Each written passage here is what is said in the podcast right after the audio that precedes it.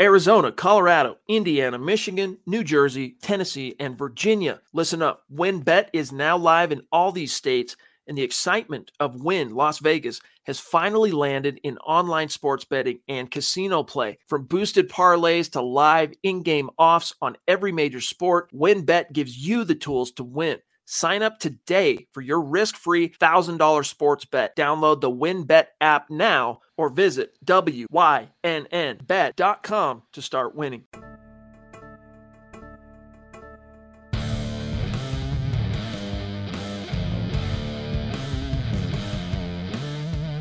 You're listening to Mile High Insiders with Nick Kendell and Luke Patterson. Head on over to milehighhuddle.com for all things Broncos. Now, it's time to find out what's going on behind the walls of UC Health Training Center. And it is time for an episode of Mile High Insiders. I am Nick Kendell, joined by Luke Patterson as always. Luke, how you doing? I know you said it's been a long day for you so far. Hopefully the weather's been yeah. nice at least. Yeah, man. that's that's why it's been a long day for me. I haven't got to enjoy any of it. I've been working, trying to catch up a little bit on some things, and as you know, it's our busy time of the year here at MHH yeah. and around the NFL. So I'm pumped to be on the stream. We've got a ton of news to get to, including some Broncos ownership, obviously topic of the show. And then we've got a ton of Russell Wilson stuff we can get into, little nuggets, little Rockies. Cool to have the King of Denver in the house.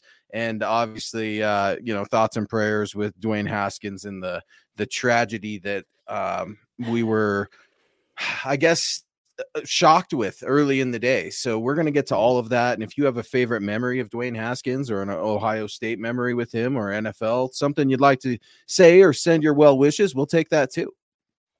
Yeah, no, absolutely. Kathy coming in saying, Wow, I just heard the news about Dwayne Haskins. Very sad. And Mark saying, Yes, it is. So apparently he had car troubles and got out of his car and was hit and killed by a garbage truck. I guess is, is my understanding. okay, I didn't I didn't know that he had car troubles. That's a that's a new detail that I don't feel like a lot of people may have realized.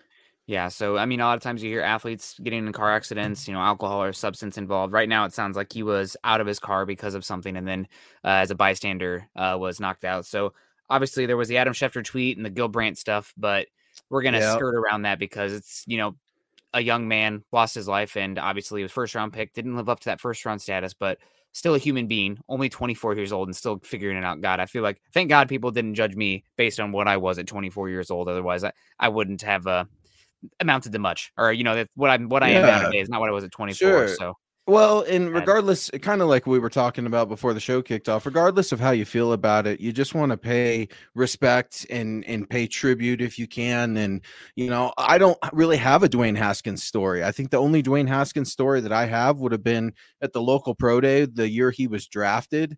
I was down there at the Broncos facility at UC Health Training Center um, and that's actually where they got Austin Fort. Um, they also got a linebacker from CSU for a little bit there, Watson, Josh Watson. Mm-hmm. And that day, Dwayne Haskins was visiting the Denver Broncos. He showed up wearing a John Elway jersey, uh, mm-hmm. if you remember. So Broncos country, I think, certainly had some love at the possibility of getting Dwayne Haskins in. But yeah, definitely tragic news and not something you ever want to hear. And I know, at least on social media today, it's been nice to see some of the highlights of people trying to get together and uplift one another, so to speak.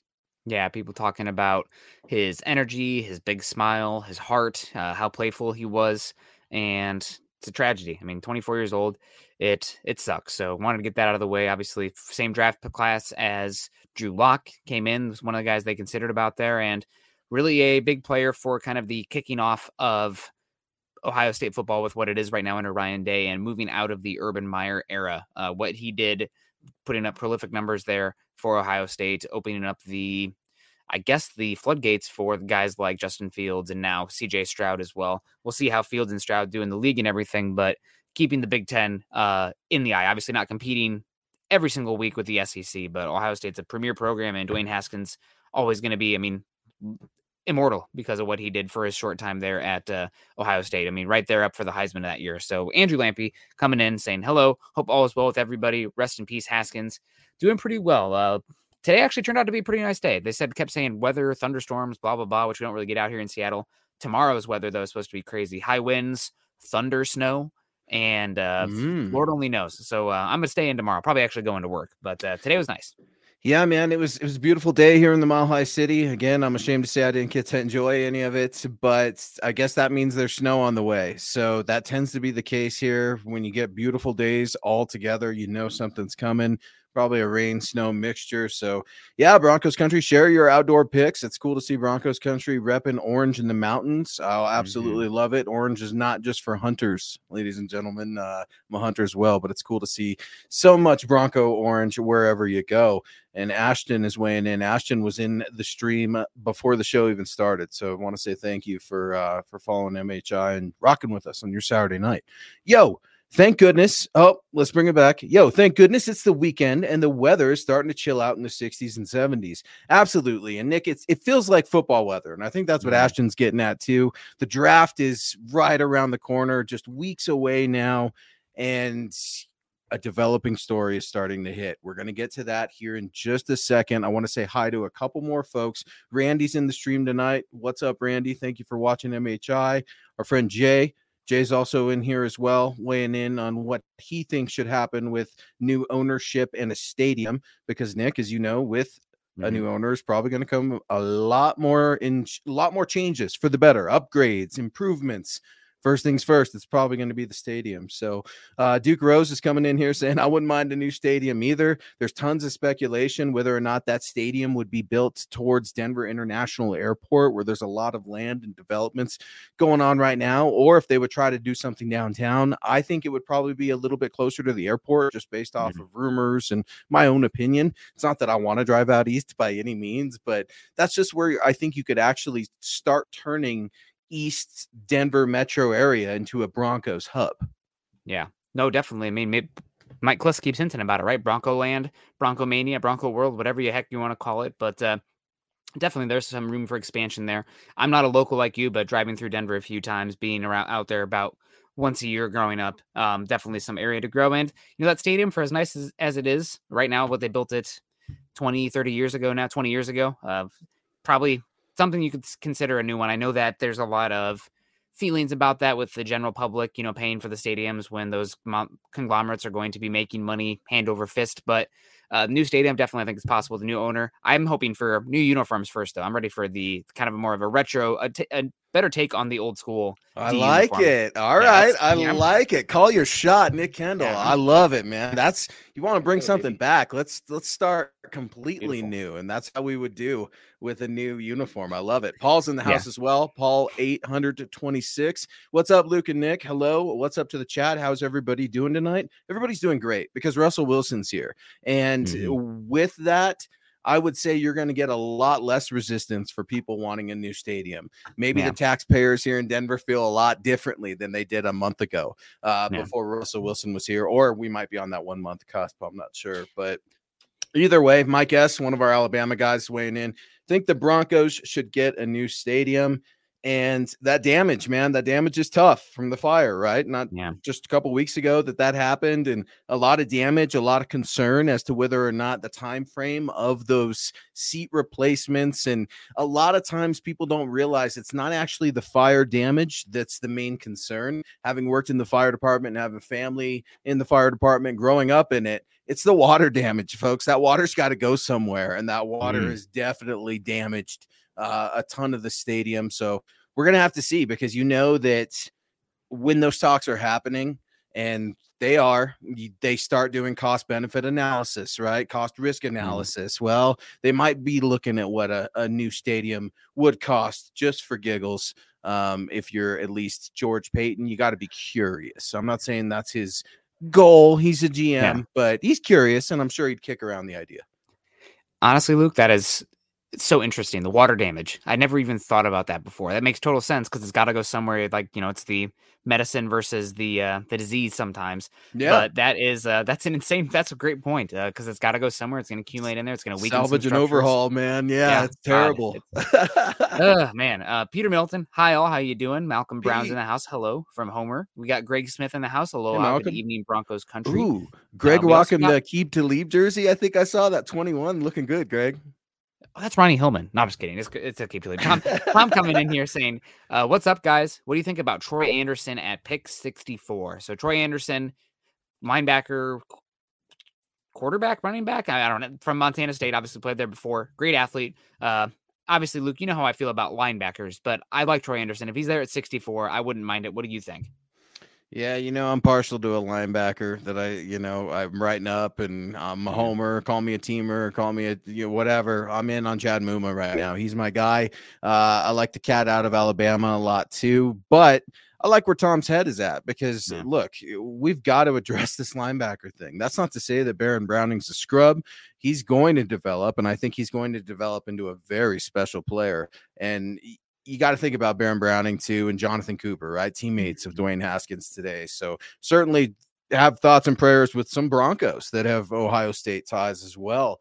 Um, but linebacker, man, it's got to be addressed. I absolutely love it. Chase Wellner coming in here saying, I can't wait for the draft. And Nick, I'm going to be honest, I have mixed feelings, okay? Mm-hmm. Because I love Russell Wilson being here, but I'm not going to love having to wait until a second day. Now, maybe they trade up. That yeah. would be crazy. They're going to have to give up a lot to trade up into day night one.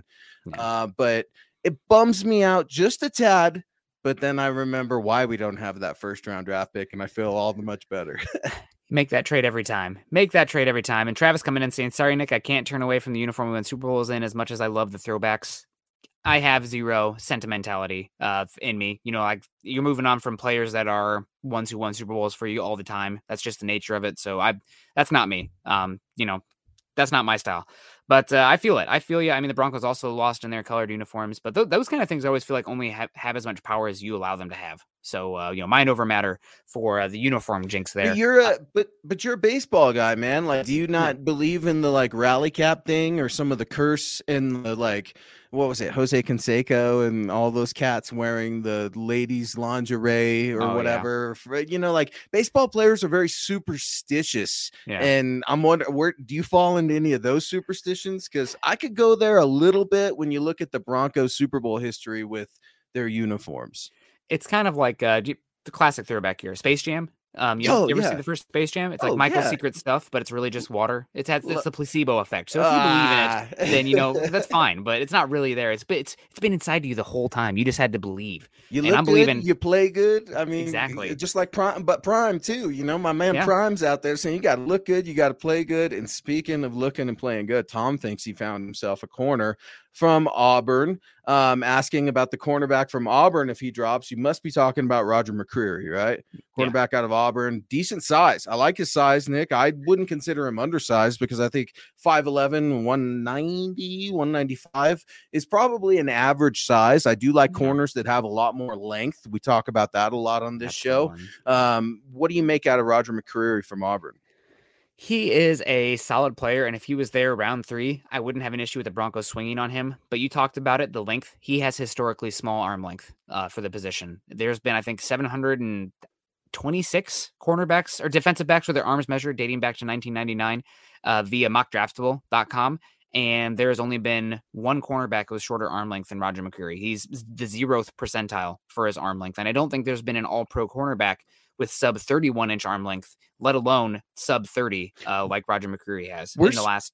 Go ahead. Just for grins, where's P? Do you remember where PS2's at? Um, I don't know if he has a f- official one. Here, just uh, let me look it up real quick, and because he's out. a he's a big, lengthy corner. When I start thinking about it, and it makes me curious. The thing about McCreary, and I would oh, say oh, yeah. this, I think it was Tom that asked that one. Um, he has got an outstanding football acumen in the sense of he mm-hmm. recognizes routes. I don't know if it's he used to be, I don't know his background to be honest with you. I don't know if he was a former receiver or if he just watches film and prepares, but he's got a, a I like his instincts at least when receivers are breaking on routes, whether it be the top, the top, the bottom, the release. Um, so I would say he's definitely he's going to get drafted with that premium draft yeah. pick. Um, teams like him, but you just reach is a little bit of a concern. What'd you find out about PS2?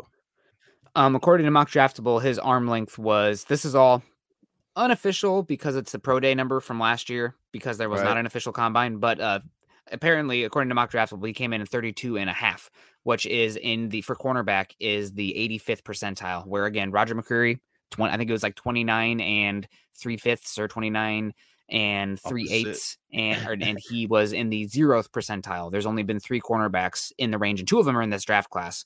One of them being Marcus Jones, University of Houston, uh, who a lot of people like. I like him as a slot corner too, but his arm length and his shoulder, apparently his shoulder has an issue. Um, that concerns me a bit. And then there was the Boise State guy, Avery Williamson, I believe. Uh, it, maybe it's Avery Williams, drafted by the Falcons last year. Good special teamer, but historically small arm length. Something that uh, concerns me a bit for that position, especially if you're playing in the slot. Uh, right now, teams are starting to play bigger and bigger bodies in the slot position offensively. And because of that, you know, the Wes Welkers of the world, the Brandon Stokley's, those guys aren't they're getting essentially trucked from the safety, bigger linky oh, hybrid kind of guys. Stoke getting trucked. I love well, it. That's my guy. I'm gonna tell him. Be like, man, well, just like those trucked, kind of guys. Stoke. No, you're right. It's it's it's a different. It's evolution. It's a reactionary evolution. Yeah. I feel like for defense because mm-hmm. of the way the slot position's being played. But yep. I would also tell Broncos country this. Do I get new scheme, new coaches down there at UC Health Training Center? Pat Surtain can play inside also. And yeah. you got to worry about Tyreek Hill on those go routes all the time anymore. Um, so maybe you see some mixtures. Yeah. I think cornerback is something that guys are really talking about and gals for the Broncos right now and how George Paton really values that position. So I like where Tom's head is at because corner, you can't have enough of them. As Vic Fangio, believe it or not, said that one one day, I think. And coach definitely was right about that. Yeah, no, definitely. And Peter coming in saying KJ is back and there's very few holes left on the squad, feeling very positive. Yeah, I mean, with our contract, Nick, with yeah. our contract, yeah. we said it last weekend. We're like, we pay him five mil or yeah. like the the deal i think or two and a half or if he could come back on the deal he was at i yeah. think is where we ultimately kind of settled so i'm pumped k-jack is back too i think some people are kind of divided right now between k-jack and Caden Sterns and i don't really understand it because you're going to need both guys not just because of injuries not just because of whatever i don't know what it's going to look like next year with the league but um it's just one of those things where you've got a guy who's getting a little longer in the tooth but he used to be a former corner People forget about that. Uh, Kareem Jackson in Houston. Um, I was wondering what he was going to look like here as a safety. Well, now you're seeing that. He's already two, three seasons ahead of that switch where the old corner dog tries to go to the free or the strong.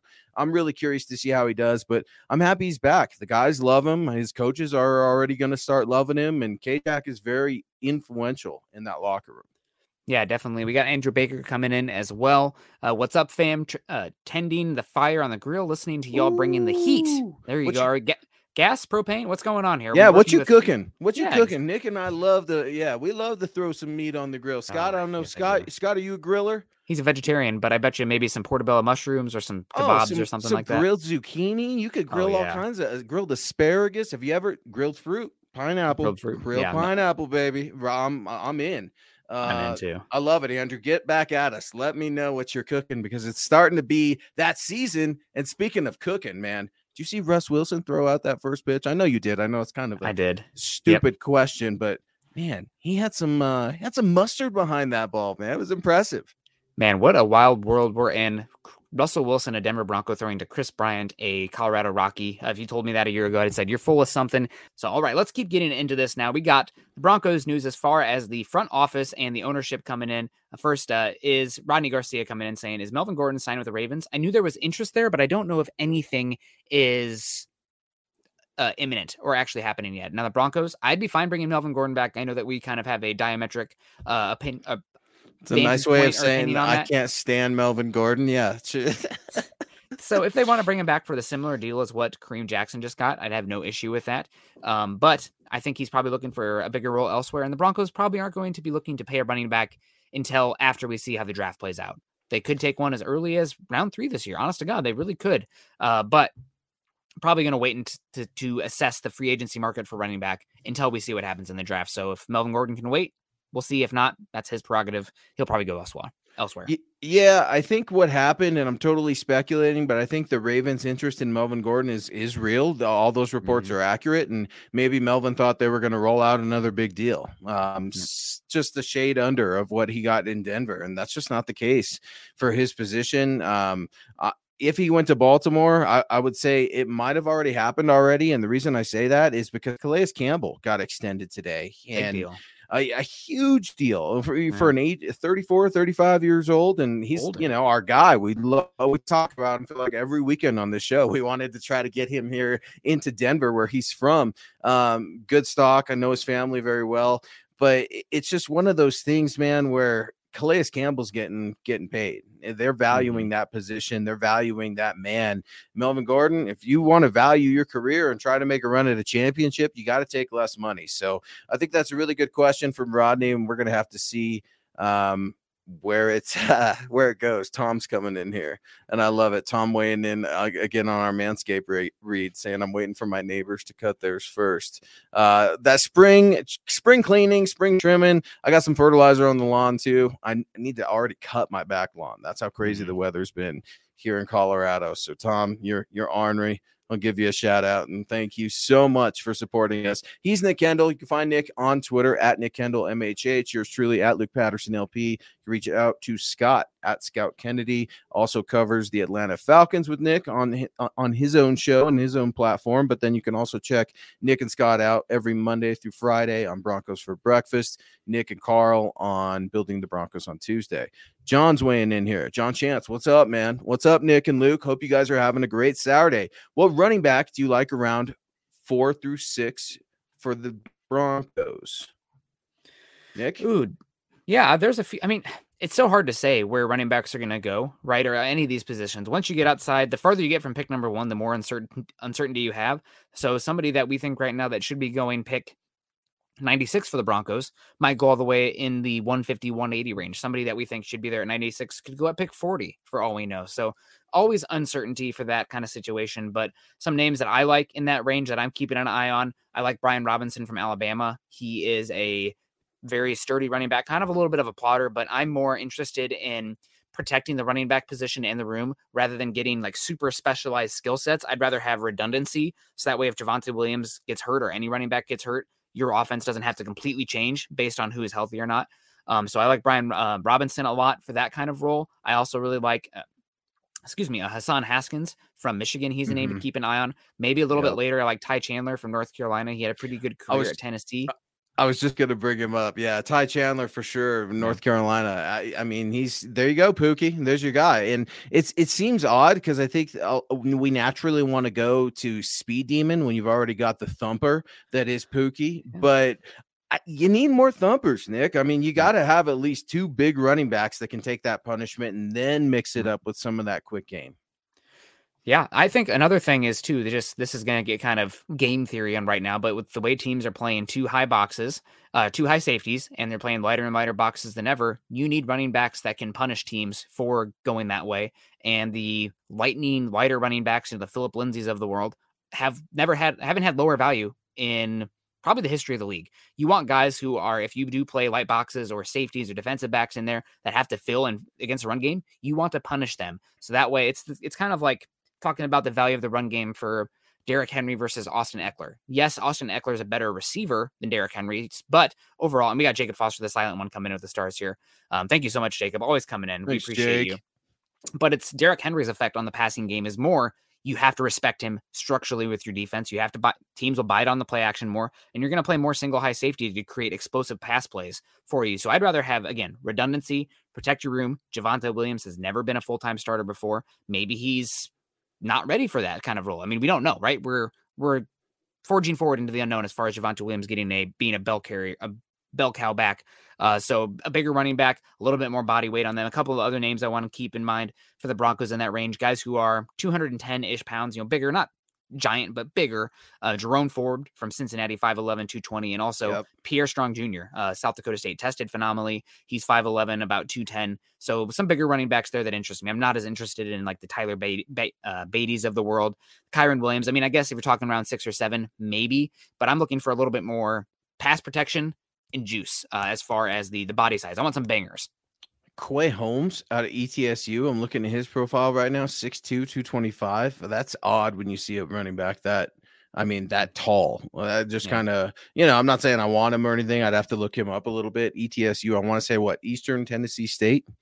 Probably. Perhaps. But Travis, Travis is here to keep us on point and make sure that we uh, promise we keep our promises rather right? We're saying oh a billionaire is going to square off for the broncos. That's exactly what the reports are and travis wanting to know what we think of those reports in broncos country in case you missed it. You could head on over to milehighhuddle.com where our guy keith cummings released it and released it released an article six hours ago and the report is walmart heir rob walton to bid on broncos ownership. What do we know nick? We know a 3.75 billion dollar bid is the minimum to get into the conversation. This cat, the reports are saying, is willing to throw down four billion with an estimated worth of 70 billion alone. That's B, bravo, not M for Mike and million, billion, four billion dollar bid off the get go. What do you know about this uh, Walmart heir, Rob Walton? Yeah, you mentioned it 70 million net worth and also billion. his billion, excuse me, 70 billion. God, thank you. um, also, his cousin Ann is married to Los Angeles Rams owner Stan Kroenke, and the Kroenkes also own the Avalanche and the Nuggets, I believe. I don't think they own the, I think the Monforts own the Rockies, but yeah. anyway, yep. um, there's definitely connections to Denver. There's connections to the NFL and also the I know we want, I personally would love more diversity in ownership, especially for the Broncos if they could step forward with that. But the way things are set up for the Broncos and the the pack or the the trust, they're gonna have to take the highest bid that would be approved by the league.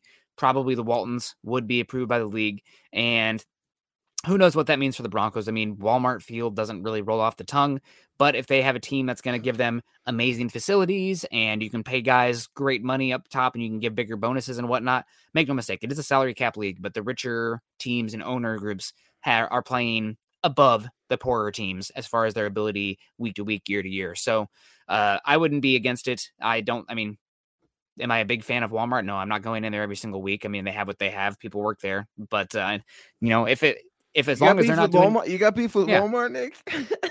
I I don't have any beef with Walmart. I, you just don't go there. No, I hear what yeah. you're saying. Right? It's kind of yeah. a silly like. It's hard to have an opinion, right? Because yeah, like I'll go to Walmart for a few things here and there. Usually, if I'm being honest, I go there for like toiletries for road trips and stuff like that. Just little things. Just like I mm-hmm. only go to Costco for certain things too. Spend way more than I should wherever I go. But no, here's what I'll say. They might not like Walmart Field but they're going to like the Walmart wealth because mm-hmm. if this cat comes in here and this cat has 70 billion to play with that we know about minus the 4, right? So you're sitting at 66 billion. He's going to pay Russell Wilson. You don't need yeah. George Paton to eh, True. maybe, you know, these back channel conversations are already say, Hey, George, whoever the new owner is going to be, maybe it's me. Don't worry about this contract right now. I got it. All right, it's gonna it'll come out of my pocket here very very soon. Uh, because man, this is millionaires versus billionaires. This is a foreign game to me and you and everyone in this normal world. Uh, I don't know how quick this sale is going to go. It seems like you get a bidder or two come out of nowhere and then they sort of fall off for a little bit. But the New York Post, which actually broke this story, suggested that Josh Harris of Apollo, of Apollo Global Management is also ready to throw some weight behind the bid. And he uh, currently has ownership experience with the NBA Philadelphia 76ers. So um, maybe Josh Harris and this Rob Walton guy or get into a bidding war. That makes it very hard for John Elway or Peyton Manning or any of those cats that we're very familiar with to really elevate that game because man, the M versus the B when it comes to money is just absolutely insane. Yeah, it's uh again, Walmart, any big conglomerate like that is probably gonna, especially with uh, the reach that they have, the history that they have, is gonna have some not great things that have happened. Um, I am not a investigative reporter. I've not done my deep dive on Walmart. I'm sure there's a few documentaries out there about it, but again, this is kind of the deal you're going to make in corporatism and the big the big bid coming in for Denver. So who knows? Um, but I will be happy if this, as long as they're not over meddling. You know, you don't want to have the rich but over meddling too. Um, kind of like the the name that comes to mind Jerry there Jones. is the uh, Jerry Jones is one, but the Jerry Jones for sure. But who's the Jacksonville owner? Khan. Um, oh, Shad Khan especially his son, Shad Khan's son, being issues and meddling in the general manager stuff. You don't want that, and that's always a concern when you have a huge wealth, uh, wealthy ownership coming into the position here. But as long as they ask their guys around them, how can I be- and women around them, how can I best empower you? How can I make this team better? And are running it more so about the goals of competing rather than the goals of the bottom line and the paychecks at the end of the day, the money they're putting in their pocket.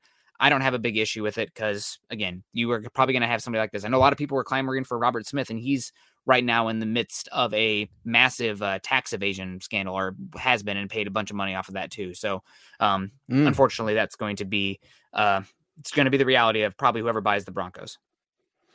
Yeah, it's interesting when you look into this cat, and one of the big things, at least my concerns, eh, with being an heir you're an heir that's not your fault that your family was yeah. successful and they have accumulated wealth that's something that you should be proud of but I, I, just wonder how good are you at your job with delegating mm-hmm. how good are you at managing people uh, because your family obviously worked to get to that position but then he served as the chairman of walmart from 1992 to 2015 so you know i was born around then and so were you and it, it's kind of like wow okay so he was able to maintain this company for a long time. So maybe he does have some skills that, you know, in addition to the money, I don't know any stupid billionaire stupid yeah. money, but these billionaires get money and are in their own elite wealth category. And we're an elite company. Anytime our guy Rodney Garcia pops on, wanting to know, uh, wanting to weigh in rather, saying, I hope we beat the Ravens this year as payback from last season. Remember, Pookie carrying Humphrey an additional 10 yards. Also, Caden Sterns with two sacks on Lamar Jackson. And that was the famous Ravens game where Vic Fangio threw his temper tantrum and the Ravens got that rushing title. I, I forget what the actual stat was.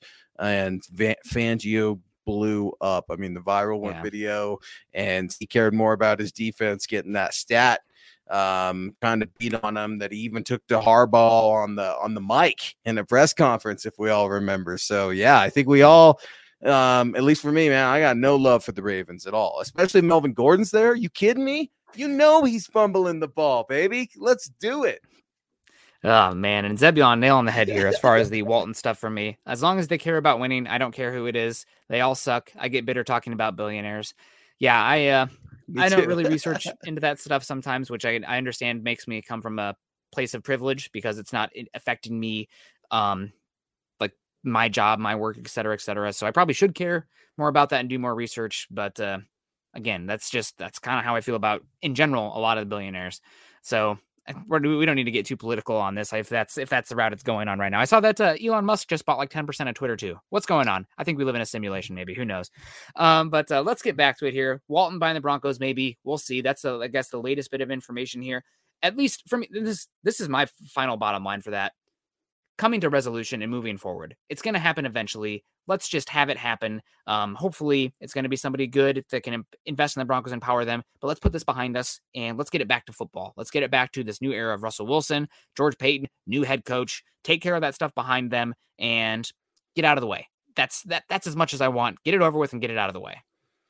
Yeah, well, and the value is just it makes me wonder how much the value is going up with Russell Wilson being here. You yeah. start talking about, you know, people are getting their Russell Wilson jerseys now and they're out and they're out at the Rockies games with Russell. They're at the Nuggets games with Russell and the lovely Ciara, right? The first lady yeah. of Denver. Um, Queen C. How about that? Can we dub her Queen C of Denver of the Mile High City? But no, it's it's just one of those things, man, where it really does up your economy as well with Russell Wilson. You're going to yeah. look at all those no shows, uh, ticket sales already going to be through the roof, I'm sure. That means concessions. That means business for small bars. That means uh, parking. That means all kinds of jobs that come with these economics. And when the Broncos have immediately become one of the most relevant, popular, and hottest teams in the NFL overnight, there's some money that comes with that, including primetime games as well, and bonuses and all kinds of stuff. You just start looking back to the Peyton Manning years, and I hate to have to compare it, but you've got another Super Bowl winning quarterback here, so why the hell not? Um, the economy, I think, sale jersey sales, uh, people getting able to to make a little bit of money, sustain their jobs. I'm a big component and a big supporter of supporting small business, and I think you can see some of that hopefully recover from uh, the last two years with Russell Wilson and, and some of the economics, if you will. Yeah, No, it should be great. And man, I'm just let's pivoting it back to football real quick. Let's talk a little bit more Kareem Jackson here, just because this does really kind of round out the Broncos roster up until the draft. But I'm curious how how do you foresee Kareem Jackson's role playing out this season? And is it something where it's going to be because it's a new defense, right? New scheme, et cetera, et cetera. Is this something where he's going to go in the unquestionable starter day one, or is this more of a camp battle position where Caden Sterns, maybe Jamar Johnson, maybe PJ Locke have have a fighter's chance of taking that from Kareem Jackson and Kareem Jackson becoming more of a versatile chess piece uh, kind of player for the Broncos in this defense? A little bit of both because I think that competition will be on the back end when Kareem is either having yeah. to take vet days or the Broncos have already locked up locked up playoff spots, and that feels bizarre to say that here um, in 2022. But let's cook, baby. Uh, it's just one of those things for me where when I was out at training camp last year, I saw Vic give Kareem so many vet days, and I know it's a different coaching group, different coaching styles, but I think out of respect for Kareem and his one-year deal, and it is five million, um, they're probably going to give him a lot of more vet days this summer as well. I do think he's the unchallenged starter just because of him coming back. I think Russ Wilson probably wanted him back as well. You'll probably start hearing some things about that if I were to speculate. And what Russ wants, Russ gets. And mm-hmm. same with Justin Simmons. You got to know that George Paton respects Justin Simmons' football acumen as well. He wants to know what do you think of Caden Sterns? What do you think of Johnson? And I'm sure Justin supports his guys, but it took Justin a few years to develop as well. And I think that's definitely the case with Caden Sterns. And if you start talking about comparisons between Caden Sterns and Justin Simmons, yes, they're different players, but mm-hmm. where Caden Sterns made a difference last year, Justin Simmons, it took him a little longer to do it. But I think you will see Caden Sterns possibly take over due to injury or some of that uh, tread falling off the tire later in the season. Yeah, absolutely. And Phil McLaughlin coming in with the support. Thank you so much, Phil. Evening, Nick and Luke and Scott. How about Bezos buying the Broncos? We get prime delivery on and off the field. Ha, MHH for life. Let's yeah, let's just use like little drones to deliver the football. That'd be great. Uh, no, that'd be. I don't know. I mean, again, you're talking you're talking super billionaires now uh, with uh, Bezos coming in. Doesn't seem like he's as interested. Uh, I'm not sure. Didn't they just this is a rumor in my head, totally unverified. This I thought I felt like I heard that he was keeping a very close eye on the Washington Commanders with Daniel Snyder because I think they opened up a massive, massive facility and headquarters uh, around DC area. So um, mm. maybe not as interested in the Broncos, but coming down the tracks later with uh, being in DC area uh, with the Washington Commanders. Interesting. I hadn't heard that, but I just that's interesting. I just don't think he wants his hat in the ring right now. If yeah. he did, he's someone that that is no stranger to the cameras or the limelight, and I think he would mm-hmm. love to tell us about it.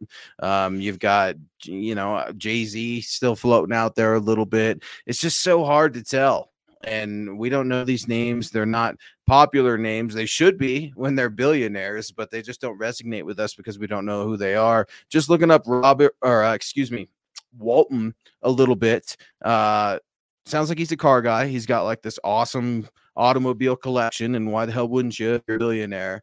Uh, but yeah, the Walmart made his bones there. Um, maybe has a few children.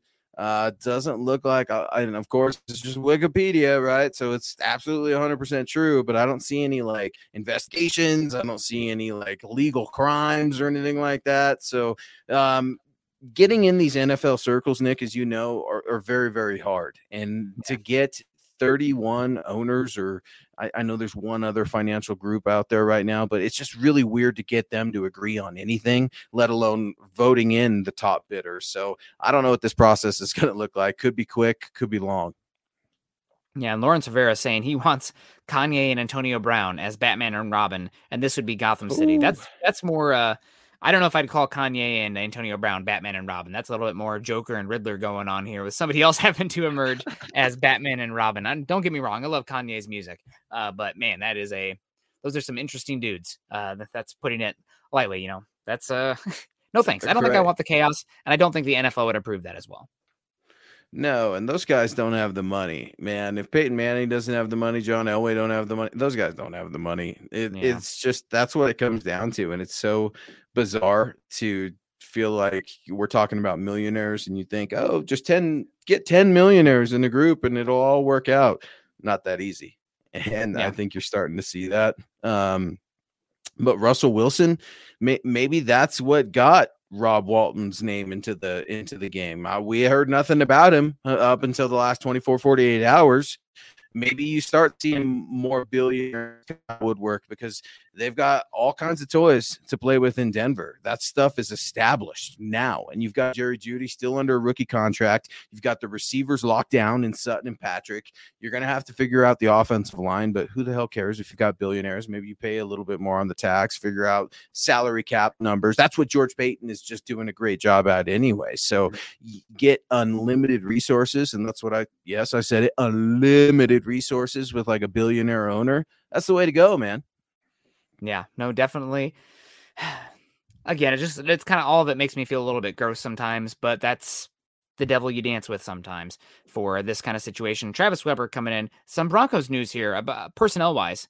What do you yeah. think about the Broncos working out tight end Kyle Rudolph? Kyle Rudolph's bouncing around the league a bit. Obviously, was a mainstay there with the Minnesota Vikings for a number of years, coming out of uh, Notre Dame and is a veteran, a player, no doubt, but maybe somebody that this Broncos team would be interested in to provide some veteran leadership to this room and stabilize the tight end position. We know that I think it was Nathaniel Hackett mentioned that using Alberto Okwuegbunam the season maybe is going to be a little bit more of a hybrid wide receiver tight end role detached from the line of scrimmage, making me wonder if they fully believe in Alberto Okwuegbunam being the capable level of blocker that they're going to need to utilize out of 11 personnel.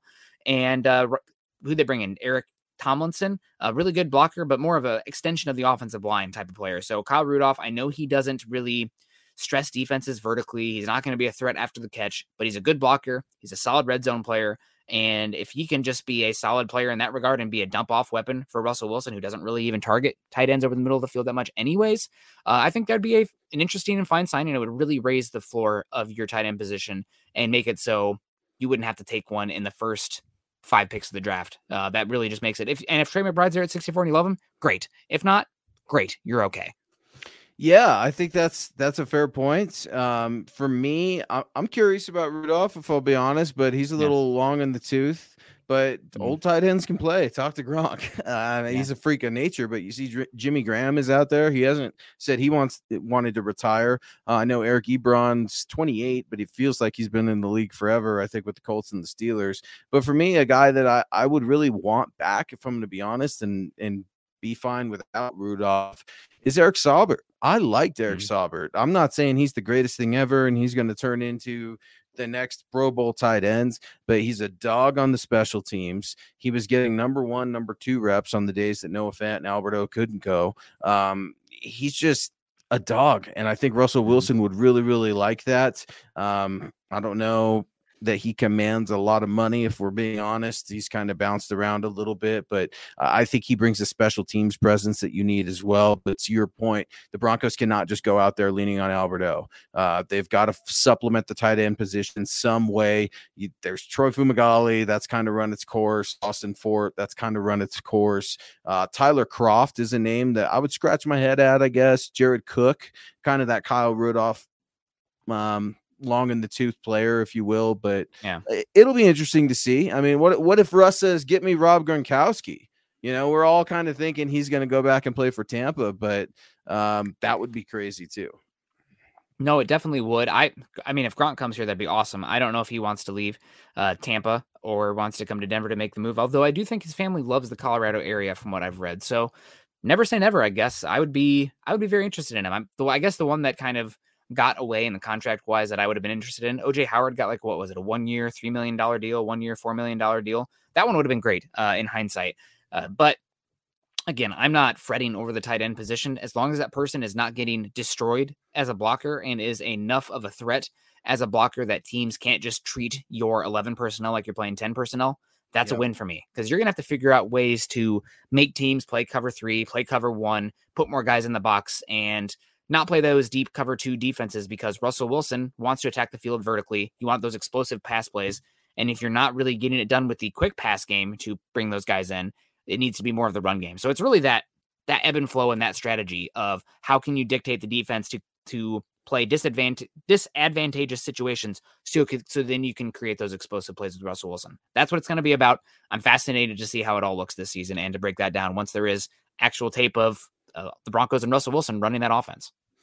What's weird to say is I think Russell Wilson is going to have to learn to check it down a little bit because mm-hmm. teams are going to be planning for that deep threat. How do you plan for the Broncos wide receiver core? I mean, you got to kind of drop everybody back. And if you're in super close games and it's a shootout, I'm down to see that shootout, first of all. I mean, Mahomes v. Wilson Herbert v. Wilson. I mean, um, Derek Carr v. Wilson. Whoop de doo. Mm. Uh, but it's just one of those things, man, where it's like, all right, I'm down. But at a certain point, you know, Russell Wilson is a smart enough guy and he wants to keep his career long that he will take a safer option. And I'm hoping to see what he can use with the tight end position as he progresses in his career. He said he wants to play another 10 years. How are you going to do that? The First thing you do is you take care of your body, right? I think it's estimated that he pays upwards to $1 million a year in just taking care of his body, whether that be through nutrition, uh, muscular skeletal services, therapy, all kinds of stuff. The guy is fully invested, just like our friend Michael Ronquillo is completely invested in showing us love, support, all the way from Arizona, saying good evening. Broncos, go Broncos, go Broncos country. And I know Michael's super excited um, to get this this thing going, man. I mean, we're just weeks away, and this roster is really going to take shape, Nick. And we're going to have some holes plugged. We're not going to have everything figured out, but the Broncos are gearing up for a Super Bowl run. And I, I see articles come out all the time. They're logical from our publications, other publications. It might take more than a year. Yes, that's true, but Tom Brady proved that it could also happen the next year too. I know, I know, the goat, the goat, but Matt Stafford, Matt Stafford, Russ, I mean, come on, Russell Wilson with this team. Why not us? Yeah, why not us? I am fascinated to see how it all looks. Like I said, but this Broncos team, they're as good as they're going to be probably the next few seasons. This is not a perfect team, but the Broncos winning in 2015, they were not a perfect team. That offensive line was put together by Scotch tape at that point, and the weapons were kind of falling apart. And then there's Peyton Manning too, uh, and the Broncos defense got it done. Uh, so you never know if you get in the playoffs, anything and, can happen. And my guy TJ Boss Ward, I saw him at CSU's pro day. I was a little confused. I wasn't quite sure why he was there, and I'm not gonna ever ask TJ Ward why he's anywhere. First of all, I mean, yeah. but it's just kind of cool to see him. But and something else that's kind of odd, right? Michael Schofield is still playing in the league for the mm-hmm. Chargers. Mm-hmm. He's starting right tackle, and it's just like, wow, I never thought that he would have lasted this long uh, in the NFL. But Jay, our, our friend Jay Kozad is weighing in saying Kareem Jackson probably plays a limited role. He's definitely lost a couple steps, but having a veteran presence on a young team is good. Mm-hmm. Yeah, I mean, it raises the floor of the room. I think that's the biggest thing. Right mm-hmm. now, you were going into the season with massive unknowns in Caden Sterns and Jamar Johnson and PJ Locke. And those guys look good in limited action, especially Caden Sterns when it mattered. PJ Locke, I thought, looked really good in preseason. But now you have KJ Jackson in there. And if one of those young guys goes up and takes the starting spot from him, awesome. God bless. That's what you want, honestly. As much as we all love Kareem Jackson, and his mentality, best thing for this team would be one of those young guys stepping forward and literally taking the spot from Kareem Jackson, making him be more of a rotational player. Because then you have two, three years of control against those cost, uh, young, cost-controlled guys. But let's say those guys, one of them's not getting the offense as well, or the tackling's an issue, or you have injuries. You have Kareem Jackson there, known quantity, even though he is starting to regress a little bit. His uh, the passing statistics for him last year went uh, went the wrong way a little bit as far as like passer rating and targets when he was the guy. Part of that is also because the cornerback room got a lot better, so the ball's got to go somewhere. We're not throwing at Surtain and Darby. We're going to hit the safeties instead. But still, he's at that point of his career where I think his play will start to regress. But you bring some tenacity, you bring some leadership, you bring some versatility, you bring some hitting, you bring tackling, you bring instincts, all of that needed on this defense for one that's going to hopefully be very, very, very defensive back heavy this season. And Kareem Jackson just, again, raises the floor, solidifies the room. If you want to go into the draft and you love a safety that falls to you there, God bless. If not, you're fine. You you could honestly mm-hmm. not touch the defensive back room again going into the whole draft. You're going to be okay. Yeah, I just don't need K Jack out there laying anybody out for the Broncos. And yeah, I'm serious about that. Like we joke about the whole AJ Bouye thing a little bit, but that was scary, man. And like this guy, he he lays the wood, and that's something that I absolutely love about him. But I felt like he played reckless at times last year. Not only did he play out of position, which drove me crazy, but when you're playing reckless in addition to out of position and kind of cowboy and hot dogging, whatever you want to do. And I know he's not doing it for selfish reasons, right? He's doing it to try to help the team. He's doing it to try to cover some flaws. Well, when you leave your area to try to cover other flaws, that leaves another guy, sometimes Justin Simmons, back there hanging. One thing that you never see Kareem Jackson, Justin Simmons, any of the DBs do, anyone on the defense do no one blames each other on that defense right now. And they've got a new coach, a young coach coming in. It's a very cohesive unit. I think Justin Simmons has a lot to do with the KJack signing. Phil McLaughlin coming in asking a good question. Hey guys, what's up with Melvin Gordon being looked at by the Baltimore Ravens? That was reported uh, within the last 24, 48 hours. And uh, I think if a deal was supposed to get done, it would have gotten done maybe uh, Melvin Gordon is being looked at by multiple teams and there's a little bit of a bidding war or a little bit of posturing. Not sure, but when Calais Campbell's getting a massive contract at 34, 35 years old in the defensive line, that tells me that they don't value the running back position in terms of dollars. Yeah, no, rightfully so. Uh, Mike Boone is probably going to be okay as that running back too. They'll probably yeah. bring in somebody to compete with him still, uh, just again because I think this team instead of using the short pass game to help create explosives later, it's probably going to have to be a lot through the run game. So you're going to need a little bit, uh, probably another option to compete with Boone there and to solidify the room. But again, if Melvin Gordon, if you're still, it's after the draft and you didn't take a running back that you like and he's still there and he wants to come in for a, a same exact deal as Kareem Jackson, I'd be fine with that. And Javonte Williams is going to have a monster season. I hope so uh, he's definitely in line to have a monster season, and they're going to depend on him because we keep talking about it. How are you going to make teams respect the box? It's by running the ball with Javonte Williams, but it's about uh, protecting the room, protecting the offense, getting another option in there. Even if I'm excited about Mike Boone, but I wouldn't even hate another uh, cost controlled guy coming in there. Lawrence Rivera coming in saying Jeudy needs to have a good year this year and be kept happy. He's extremely emotional player, and if we don't do him right, he won't sign with us again, especially for the contracts Paton's throwing out. I think if uh, if Jerry mm. Jeudy has a good year but is unhappy, the Broncos are going to ship him out. Larry, my guy, Lawrence is Chan. Lawrence is no longer Lawrence, man. He's like turning into Larry Legend because I like it, man. First of all, yeah. he's spitting truth. Jeudy is an emotional cat. I would say people, I think, would take that with neg- negative connotation, but Nick, I would describe myself as an emotional cat. Um, I'm very passionate, for better, for worse, about a number of things. But uh, one thing, the Twitter thing, man, we're just tired of it. Broncos country's tired of the, the, the Twitter thing. Broncos country, you're going to see a better Jerry Jeudy because you have Russell Wilson. But I like where Larry's head's at here, saying, "Look, man, it, it, why would Jerry Jeudy want to take a team-friendly deal, especially if the Broncos do go to the promised land?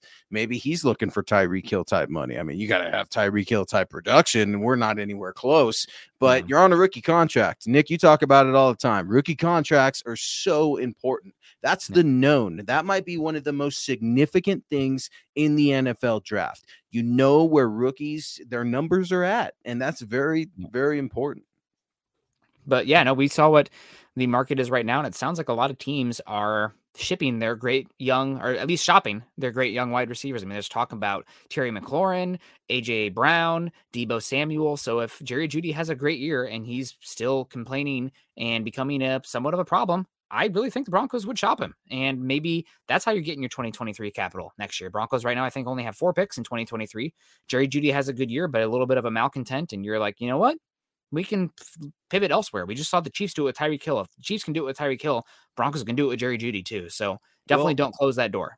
I like it. And what if, I mean, we're still dealing in the what if scenarios. Teams like the rookie deal, just like mm-hmm. the Broncos. If the Broncos want to move up, what if teams are asking about Jerry? you know, like, is yeah. it like, I'm not saying George Paton is out there actively shopping, but yeah. I think it's fair and within reason to say if you're another team that the Broncos are trying to do business with, I know who your core players are. So I'm asking, how committed are you to the young one you took a couple years ago? Because yeah. maybe, maybe I have a quarterback in a good situation that I need another receiver, and maybe that gets me over the hump. So, not saying George Paton would trade Jerry Jeudy, but when George Paton wants deals done, when he sees something he wants, he goes and he gets it. And that is extremely evident with what he did in the draft and what he did with Russell Wilson. And it also seems like with George Paton, he doesn't have much loyalty or care for the previous regime's picks. So if Jerry Jeudy is and that's uh, good, yeah, that's good. That's fine. I have no issue with it. It's a business. I get it at the end of the day, and Jeudy's going to get paid and get targets and make money in the NFL regardless. Um, you know, he's going to be a fine player, but I do think it's possible. I don't think it's going to happen this year because I think you're selling low on him. Um, but uh, that's something to consider as well. Um, and I had a we have Greg Smith coming in and saying I'm going crazy over here. Spent almost an hour trying to send stars. Oh Greg, man, it's okay. You can. Sorry, Venmo is no. Yeah, no, sorry about that, Greg. Man, sometimes technology is a, is, is a pain, and we appreciate the support. And mm-hmm. we were supposed to do it on this show. We're gonna do it on next show, maybe next yeah. Saturday. We got a special show coming up next Saturday. We'll tease yeah, it a little bit later later in the week. Um, but we'll give out a giveaway. We want to give out some some gear, maybe a hat, maybe a shirt, and uh, make sure that we're taking care of our fellers and gals as well. Lonnie Alexander coming in saying, Did you know that Matt Paradis is available at the center position? Lonnie, not only did I know, but I wrote about it as one of the five potential Broncos that could return to Denver, and I don't think it's going to happen. Now, uh, it's a possibility, anything is possible, but man, those hips for Matt Paradis absolutely kill me. They've already got a banged up Graham Glasgow. I'm curious to see what Lloyd Cushenberry looks like. Really curious to see what they do, if anything, at the center position. I think if you do see George Paton draft an offensive guard, it's going to be another one of those offensive guard slash center things. They do not want Quinton Meinerz playing center. That is clear. They want him playing right guard. I absolutely love it. What does that mean for Netane Muti? Sit tight. Um, you're going to need these players. Talk about a camp battle. There's a camp battle for you right there, and I can't wait to see the pit. But what do yeah, you, what no. do you make of it, man? I think that if the Broncos are not happy with Cushenberry and the draft comes and go and they don't bring in a center, then it's a possibility. But I'm looking at Matt Paradis's uh, data here over the years and specifically his grades um, from Pro Football Focus, and every single year they've gotten precipitously worse uh, in the leagues. Started off in Denver 2015, 75.7, great year in 2016, 90.2, then goes 74.9. Last year in Denver, 81.4. Carolina 63.4, 63.4, 66.9. His hips are an issue. I know he had the ACL and back injury as well. He's also, while he's a good fit for the outside zone scheme, Broncos are going to run a hybrid. I mean, teams have to do a lot of different things with their run defenses. You can't be a purely outside zone every time in today's NFL. Every single team does a grab bag of a different run schemes. And the other thing with Paradis is that he's not versatile. Uh, he's purely a center. Yep. And I think if you're bringing in somebody like that who's not guaranteed to be a starter, especially with how his play has been of, of late, you need versatility. You need to play multiple positions, and Paradis doesn't bring that at all. So I'm more interested in bringing in a center in the draft. They've already brought in three for visits in Cole Strange, Dylan Par. I guess I should say the school. Cole Strange, Chattanooga, Dylan Parham, Memphis, and Cam Jurgens, Nebraska. I'd also like to see them maybe bring in Zach Tom from Wake Forest, who has played all five spots across the line and tested like a freak. Um, and nobody's talking about him right now. I really like him as well. I think they'd rather, they're going to go that route before they go Matt Paradis. What about Alec Lindstrom? Out of out of BC, I think, right? I mean, I think he's yeah. got interesting technique and potential. Um, sometimes I think he could get a little sloppy with his footwork, but um, I get a little curious about those draft things as well. And uh, the visits are interesting because last year with George Paton and everything that was going on in the year that was 2021, you couldn't have those visits, right? So yeah. one thing I thought was interesting from Paton was he talked so much about Pat Surtain was staying away from him because he didn't want teams to think he was interested. So uh, sometimes I'm, I, am i am speculating and still trying to. We're all trying to figure George out, right? Is he looking at a position here to try to throw people off there and all those silly little games that you've got to play, but they matter. And uh, Colby Col- Collier coming in with some support. Appreciate you so much, Colby. Thank you for joining MHI, where we are rocking every Saturday night, 6 p.m. Mountain Time. He's Nick Kendell. I'm Luke Patterson. Scott on the ones and twos. Guys, feel free to reach out to us on Twitter at Nick Kendell MHH, at Luke Patterson LP, and at Scout Kennedy. Get at the mothership at Mile High Huddle, and that's milehighhuddle.com, where you can find our non subscription based articles, our pods, wherever you get them Spotify, iTunes. Let us know how we're doing. Really appreciate all our users on fa- our, our stream watch watchers. I'm gonna butcher that. Viewers, our audience, yeah, community. our viewers, our viewers, our community, our MHH superstars, uh, watching us on not only YouTube but on Facebook as well. Yeah, thank you guys so much, Lawrence Rivera. Real quick, which player has been doing the most off-season charity work? I know that Justin Simmons is always in the community doing stuff, so I I'm not out there in Denver witnessing yeah. it, but uh, that just seems like the easy call out. Uh, Broncos nominee for Walter Payton Man of the Year, uh, very charitable, very you know driven by community endeavors yeah. and uh, I guess what's the word I'm looking for here? Just volunteerism. So probably Justin Simmons. Yeah, and Dalton Risner gives him a run for the money too. Um, yeah. Dalton, eh, here's the thing about Dalton and Justin that's so cool, and you're seeing it with Russell too, right? Look, Russell Wilson, he hasn't even had an official Broncos uniform on. We've seen some yeah. practice hoodie thing or whatever he's got out there in San Diego, but the man hasn't even worn a uniform, and he's made history with the Rockies, the Nuggets. Um, Children's Hospital. These Broncos are not only expected to do these things based on the Pat Bowlen standard, but uh, they love to do these things and they try to do them quietly. They don't do them for the lights, they don't do them for the cameras. They do them because these guys have good hearts, and. I think that's something you're going to see Russell Wilson um, mold some younger players with in terms of this is important to take care of our city. This is our city. This is our fan base, and you saw that with the Seattle Seahawks, and it's one of the reasons why they miss him so much. Man, he's he's yeah. a quirky guy, but he's a good dude, and I think he has a good heart. Yeah, but Luke, I think you're a good guy and have a good heart too. Quirky as well, definitely quirky. but I uh, know appreciate you guys go so Hawks. much. We're gonna wrap it up. Go, yeah, go Hawkeyes. Um, but uh, we're gonna get on out of here. I hope you guys have a great rest of your Saturday. Uh, make sure you're following us, like Luke said. Make sure you're dropping a like, subscribe, and share on the way out the door. If you have any questions for us, hit us up on iTunes as well. You can get us there. If you leave a five star rating and have a comment on there or a question for us, we'll, we're going to circle back around at some point here soon to go through those and get to those. So thank you guys so much. Again, have a great rest of your weekend. Choose kindness, choose compassion. Go Broncos. Let's ride. You've been listening to the Huddle Up Podcast. Join Broncos Country's deep divers at milehighhuddle.com to keep the conversation going.